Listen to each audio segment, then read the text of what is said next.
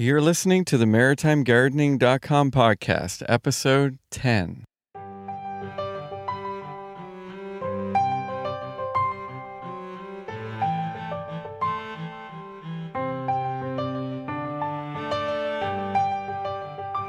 All right, so thanks for tuning in to episode 10 of the MaritimeGardening.com podcast. Greg, how are things going today?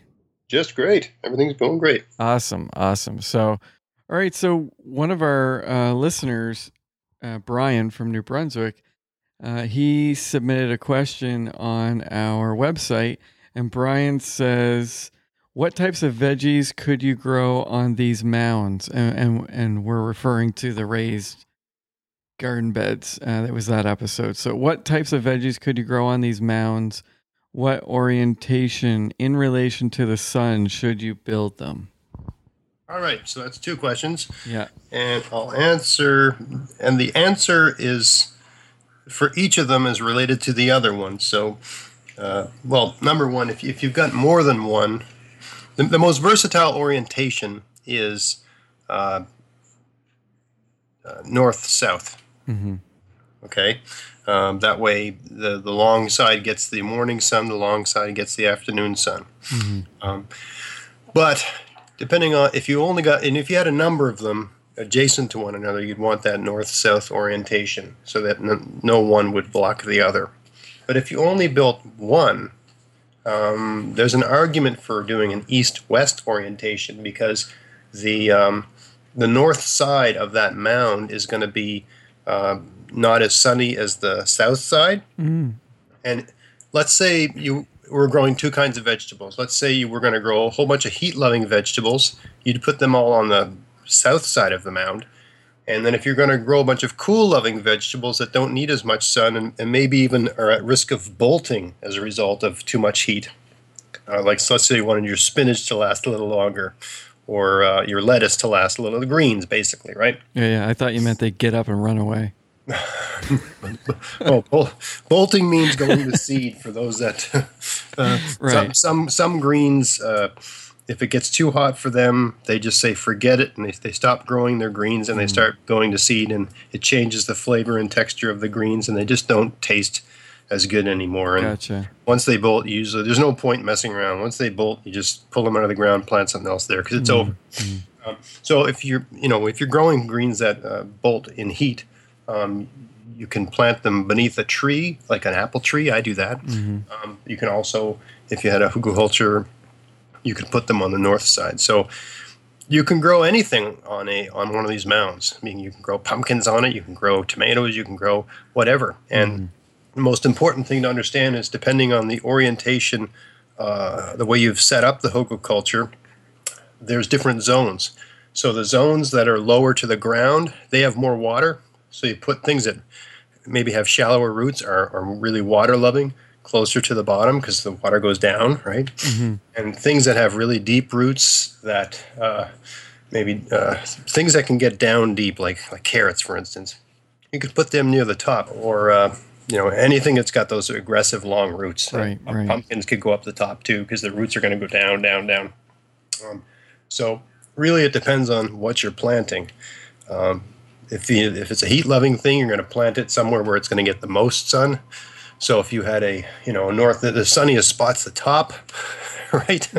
Um, but uh, so that's all you have to bear in mind. It's going to have its depending on how you've oriented it, and, and the most versatile or, orientation is that uh, north south orientation. Excellent. So that pretty well covered both of those uh, questions, I think. and you can grow any you can grow anything on them right? You can grow anything on one of these. And one thing i didn't mention is that um, uh, in some of the literature it suggests that instead of building just straight up from the ground you, you dig a trench.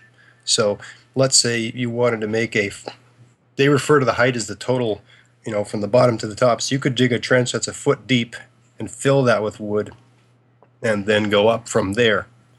Um, and the reason they say you should do that is because it uh, the wood just rots better, and it, it, the the whole process uh, is more accelerated when you've buried some of that wood. So Cool. Excellent. just another tidbit. You can you can go straight up from the ground. You can do that, but you know they, they say it's it's better if you actually dig a little bit up. You know, and you can use the dirt. Let's say let's say you make a trench that's a foot deep and ten feet wide. That dirt will go back on top once you've put all your you know your logs and your sticks and your twigs and and uh, and uh, leaves and stuff. Once you put all that material and built a mound, you take the trench, the, the soil from the trench you dug, and put it on top. So you don't have to go out buying soil. So it, the whole thing takes care of itself. Awesome. Yeah. Perfect. So thanks, Brian, for submitting that question. That was a question from episode nine, which was all about raised garden beds. Uh, if anyone else out there has a question for Greg, by all means, post a comment on the episode on our website, submit a voicemail through the website, or just send us an email and we will get it on the show. So thanks. What are we going to talk about in episode 10? We're going to talk about compost, Mm, compost in the garden, and why it's good, and how to how to do it. yeah. I would think that would be a pretty significant part of the type of permaculture gardening that you're uh, that you're promoting on this show. So I'll let you take it away. First, I'm going to talk about conventional gardening a little bit because, in my opinion and in my experience, the whole thing runs on a principle of broken soil. You know, if, if people are giving you advice on how to grow vegetables and how to get a vegetable garden set up, the first thing they'll say is get your soil tested figure out what it needs and then go to a garden center and then buy you know buy a bag with a bunch of stuff in it that came from a factory somewhere and put that in the soil and that will Mhm. fix your soil Yeah. and the thing is when you when you use that approach to gardening you're going to have to keep putting that stuff into your soil um, because the soil isn't creating it for itself uh, it's not a healthy living system it's just a mineral sponge Mm-hmm. Contrast that to contrast that talk about permaculture gardening it's about building healthy soil soil that's going to break down the materials that you're adding to it all the time and all of those minerals and uh, things that are needed for the soils uh, for the plants to be healthy all of those things are just going to be there by virtue of the composting process. A good permaculture garden is pretty much like a perpetual composting system Right. which is pretty much i mean you're, the whole point is to copy nature if you look at the floor of a forest it's perpetually breaking down there's always a layer of fresh stuff that just fell to the ground and under that there's stuff that's breaking down and under that there's soil Yeah. so you're just copying the same thing and you when it when you're setting it up that way and when you've got it working that way and the soil's healthy and it's got the right balance of microorganisms and it's uh, ma- retaining its moisture and all that sort of stuff, you don't really have to worry about the you know NPK, nitrogen, phosphorus, p- potassium. You don't have to worry about those sort of balances. For some reason, all those things just sort of take care of themselves, Mm, which is so much easier, yeah. right? So why so why aren't more people doing this? Well, because it's so it, it's so easy. It sounds like it can't be. Right. Um, no, well, it can't be that way because you you have to buy a bag of those little Yeah. you know, a bag of that stuff, and you have to put the bags of stuff on because that's what we all grew up with. Yeah. Um, all you have to do is look at any natural system, and it doesn't need any of that. hmm Those systems always have just the right amount of everything.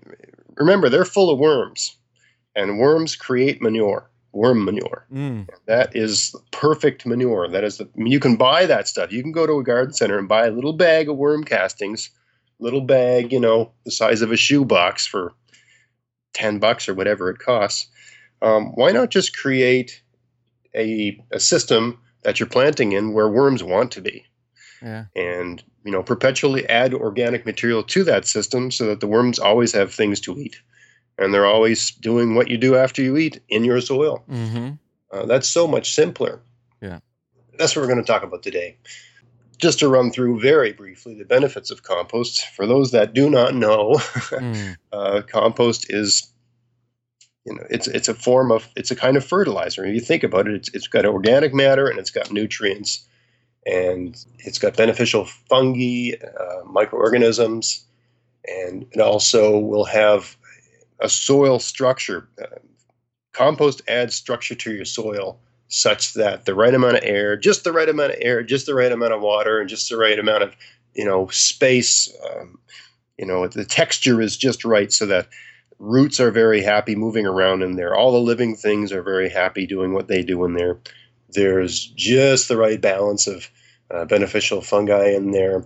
Um, roots need air, and because compost builds soil and keeps the soil loose, there's enough air uh, in the soil for the roots, just the right amount, not too much, not too little. Mm-hmm. Uh, and also because there's a lot of organic matter in there, uh, adding compost to your soil is going to increase its ability to retain water. Right. So instead of the water just passing right through your soil, it it'll sort of suck it up like a sponge because it'll have mm-hmm. all kinds of little teeny tiny pieces of little rotten pieces of leaves and little pieces of wood and just little things that tend to absorb water. Right, right. Water absorbent materials uh, that are always breaking down as well.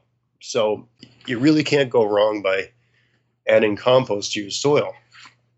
So the question is, how do I do this? How do I get started? Because we're all aware of you can go to a garden center and you can buy a big plastic thing that you put your eggshells and coffee grounds into. Mm-hmm. But that's completely unnecessary. And in my experience, properties I've been on, those things just tend to sit there. Right. People yeah. throw stuff in them. Yeah. And, and I've I mean, where I live right now, I can't even do that. You know, I've got animals in my backyard. I've got bears and porcupines and raccoons and yeah. you know, lions, tigers, and bears. Oh my! I've got everything back there. I cannot put stuff in my compost. It just gets dug up and it's all over the place. Right. And I don't want to be attracting black bears to my property. I have children. Yeah, not really. Even not to, I have me. I, I don't want to. Do not so. Not so much the kids. It's more Greg. Yeah. it's, it's it's all of us. Uh, yeah, yeah. I can't handle a black bear. No. no. Yeah. Um, so uh, it's not much, you know, doing that sort of thing isn't much use to me. So I want to step back a bit and talk about two things. Number one, the simplest thing your garden bed should be a giant compost bin. Every fall, if you look at a natural system like a forest, every fall, that's composting season for the for the forest. Mm-hmm all the leaves fall to the ground. Yep. There's heavy winds and heavy rains which knock branches and twigs and stuff down. And all the stuff just comes out of the canopy and lays on the ground. Yeah. And it stays there all winter long. So the forest is adding compost material to its giant compost bin, mm-hmm. which is just mm-hmm. the forest floor. Mm-hmm. So your garden is the same thing. You can put uh, leaves on your garden or straw or seaweed, or you can empty your compost pile onto your garden, even if it's not completely broken down. Yeah. Uh, I mean, what I do is I, I do have compost, but I, I use a different technique because I can't use orange peels and stuff like that. And I'll talk about that later on. Composting okay. for people that live in the rural areas with bears uh, is a whole other thing. I'll talk about that. I do have compost. Yeah. So what I do with my compost bins is I I empty them out and I run them through a screen because they're never completely broken down. If you watch uh, a garden show or you do a lot of reading like I do about composting, you're led to believe that in a matter of weeks you can go from organic material to soil. Mm. And maybe, you know, maybe that's possible. I've never achieved that. Maybe it's just because it's not hot enough here or whatever, but. Mm-hmm. You know, I'll put stuff in a compost bin, and it's you know like you you fill a bin that's three feet by three feet by three feet high, you fill that thing to the top and let it sit all year mm-hmm. and maybe even turn it over a few times. And then when you go to get the soil out of it, there isn't even a wheelbarrow full in there. Yeah.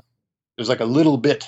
So what I tend to do is not very much. So what I'll do is I'll run it through a very loose screen. I'm talking a screen with almost a two inch hole. Mm-hmm. Screen is just a you know a wooden frame with some sort of mesh mm-hmm. stretched over it. Yeah. So you you know, you take a pitchfork and you throw your compost on that and you shake it over a wheelbarrow and that stuff comes through. Right. So when I see people doing this stuff on YouTube, they're using these very fine screens, you know, less than an inch mesh. Yeah. And uh, when I do that in my garden, I get so little out of it. It's hardly, you know, it's a lot of effort for very little. I'm all about little effort, big result. Right. Uh, that's the way gardening should be. I'm 44. I got two kids and a job, and I have a big garden, and there's no way I could do it if it was hard. Yeah So I make it easy on myself. So I use the big screen, and and I and I do it in the fall, not in the spring when everybody else seems to be doing it. Mm-hmm. So I take everything out of that compost bin, I give it a shake, and whatever comes goes through that screen, I throw that on top of my garden beds, even if it's a bit big. I don't worry about it. It's going to sit there all winter, and uh, it's going to continue to break down on my garden bed. Yeah. Um, so the easiest way to do composting is to do it in your garden. You every fall you add organic material on top of your garden and just leave it. Yeah. And you don't till. You just add organic material, a couple inches of some sort of organic material. I mean, manure's manure is ideal um, if you can get it. If you have a source, I, I, some of my gardens last year they weren't performing well, so I put two inches of manure over them. Yeah. Uh, they were covered in weeds this spring, but I mean, I know I weeded them in about took about 20 minutes to weed each garden. That's a four by 10 bed. Mm-hmm. It's not a big deal. Uh, but that that manure really gave the garden a boost, and I didn't till it in. I just threw it on top and left it. Right. No tilling. But another way to do it is I think of it when I was a kid. My dad used to mow the lawn. Now he wasn't using compost in his garden. He he used bags of chemicals from the garden center. But he'd mow the lawn and then he'd rake up all the grass and he'd throw it in this huge pile of grass uh, in the backyard. And uh, I would go when I was a boy. I'd go look under that pile of grass for worms. Yeah. To go fishing, and it was always full of worms. Mm. And the very bottom of the pile of grass was this black, black, black earth. Yeah. So the simplest compost compost uh, sort of bin isn't even a bin; it's just a pile. You, you know, if you've got the room, just make a pile. Make a pile and add to it, and then make another pile and make another pile. Um, so you can have a pile for this year, a pile for next year, a pile for the year after. Mm-hmm. I don't I don't turn over my compost. You know, the, the way you're told is to turn it over, get in there and turn it over and turn it turn it over. So I've tried that, and trust me, I'm I'm a, I'm in good shape. I'm Yeah. you know reason- I'm not a, not a Superman or anything like that, but I'm in good shape and I'm I'm reasonably strong, six foot Yeah. four Yeah. Uh, person, and turning over compost is exhausting. It's Right. heavy. It's you can only do it with a pitchfork. You can't get any other sort of implement into it. It's just not an easy thing to do. So I found it much easier just to make a pile and leave it, and then check on it next year. Yeah. The very the you know if you make a pile three feet high, the bottom foot is going to be something good, Mm-hmm. and the the first two feet is still very barely broken down, depending on how you mix it together. But I found it a lot easier just to just have a bunch of piles. I mean, I have them organized into little stations. I'll put a picture up. That's probably going to be the picture for the show. Yeah. Um, they're these stations I made just out of fallen trees. I didn't want to spend any money. Right. I mean, it keeps it sort of organized and looks nice. And you know, I like everything to sort of look like it's got a, a space, but totally unnecessary. That's just my personality. Mm-hmm. But to turn those things over, exhausting. So I just fill them up, and once they're full, I leave it. Actually, in fact, I tend to plant potatoes in them in the in the spring because uh, it doesn't. Uh, the compost doesn't need to be that broken down for potatoes to grow. Yeah. That's my approach. Don't turn the. It's called cold composting. There's called hot composting and cold composting.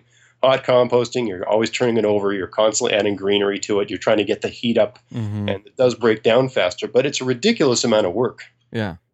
when if you've got space and, and that makes sense i mean doing hot composting makes sense if you have a small property and a small yard and and you haven't got a lot of room but if you've got a lot going on or you just don't want to take the time especially if you have space just have a bunch of piles you know if you make a big enough pile and leave it for three years a lot of that's going to break down without you doing anything Mm-hmm. Yeah. Exactly.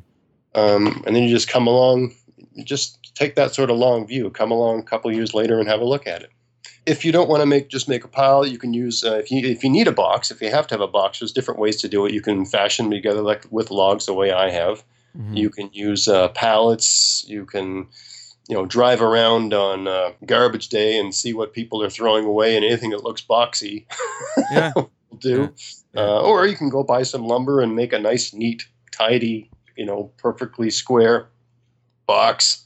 But just bear in mind that whatever you're putting that compost in, it's it's it's gonna wear out. It's gonna be junk. Yeah, yeah, I think you sort of touched on that uh, concept in um, in the last episode, episode nine, on uh, raised garden beds.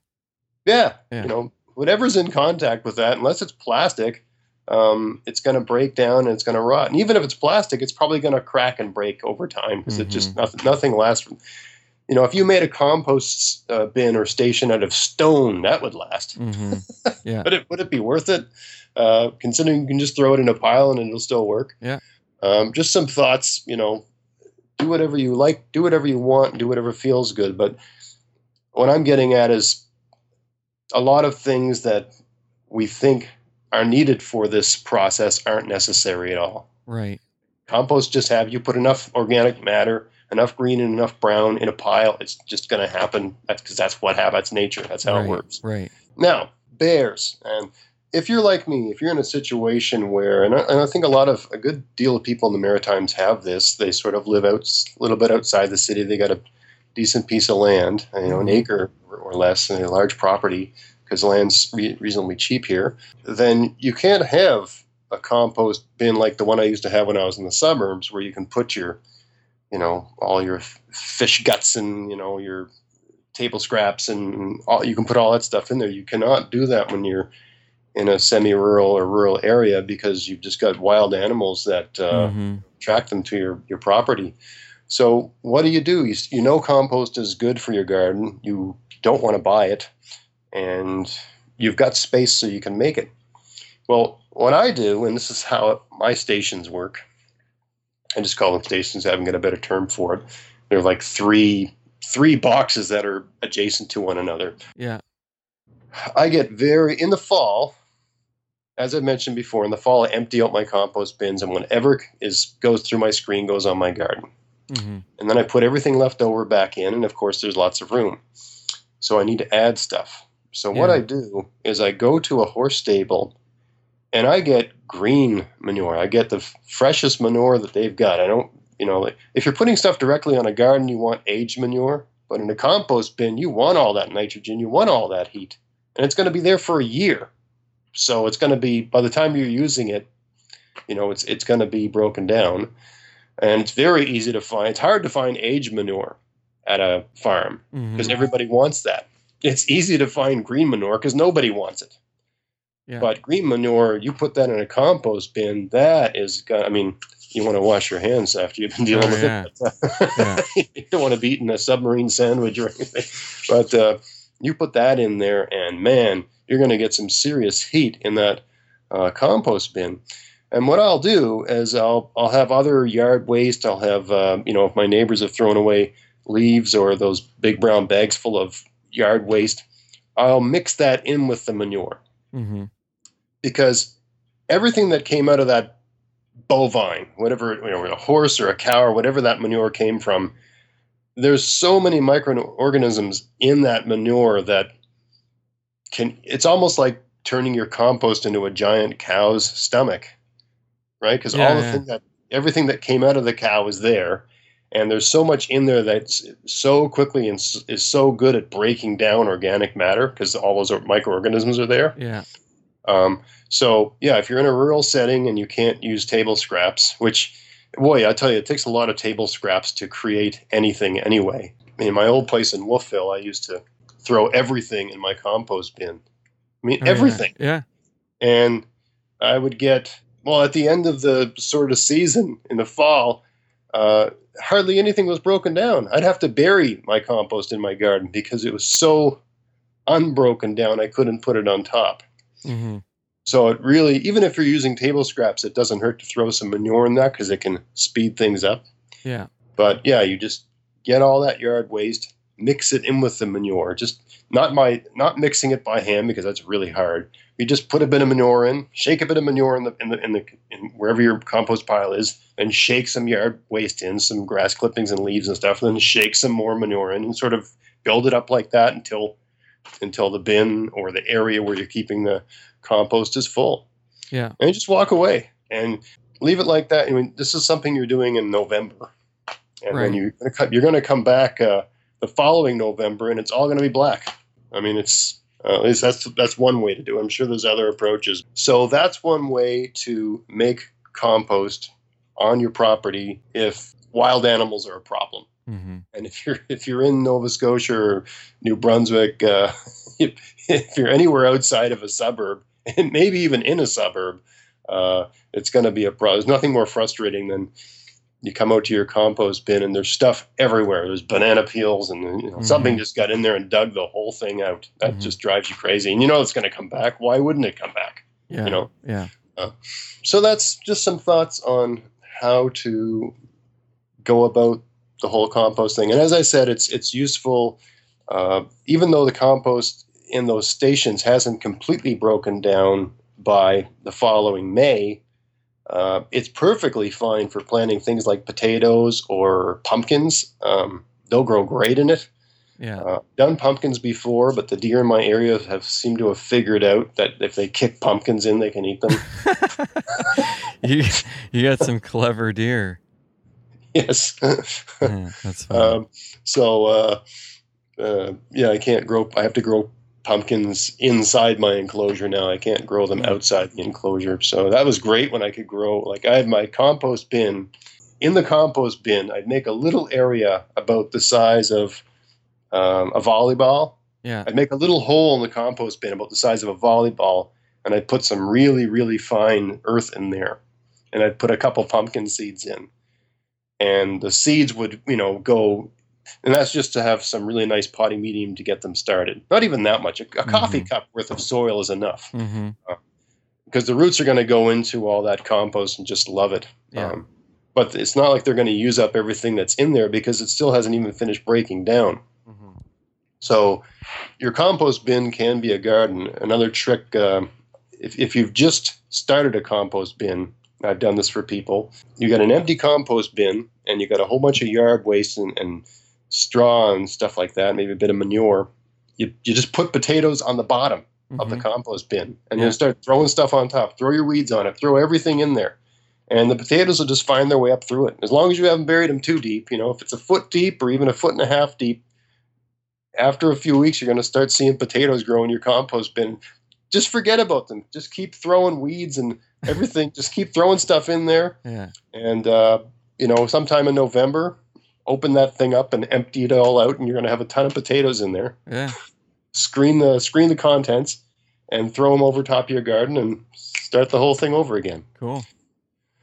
So yeah, that, that's point of the show was to just give people some different takes on composting. It doesn't need to be this um, complicated process. Uh, you know, it's, composting is something that should be always going on, and you can you can grow things while the composting is happening mm. in your garden beds or yeah. even in your compost bin. You can grow things in your compost bin while that compost is breaking down. You know, you got to choose the right thing. Some things really, I wouldn't want to grow spinach. yeah, yeah, right. But potatoes are fine because you're you're you know you're not you're adding right. You're throwing things on top, and they're big enough and tough enough to grow through it. Yeah. And it's the same thing if you had a full bin of compost, uh, something like a pumpkin or a squash. Um, those roots are going to go down into you know they're, they're just going to love the loose mm. structure of that soil, um, and they're going to just grow like you wouldn't believe. Uh, nothing I mean, I got that idea from I, I, you know, I had a compost bin once that I just thrown like the pumpkin from Halloween into. Yeah. And the following spring, a couple pumpkins started growing out of it. And I just left them alone, and they grew great. Yeah.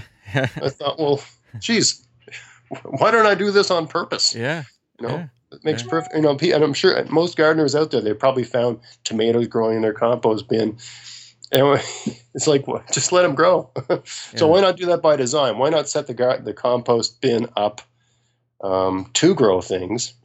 And why not take advantage of that in your garden beds and just sort of make them like big perpetual composting bins? Everything that lives in your garden will, will appreciate it, and your plants will too. Awesome. All right, that sounds good. That pretty much wraps up uh, all the compost composting talk that uh, that you wanted to do in this show, Greg?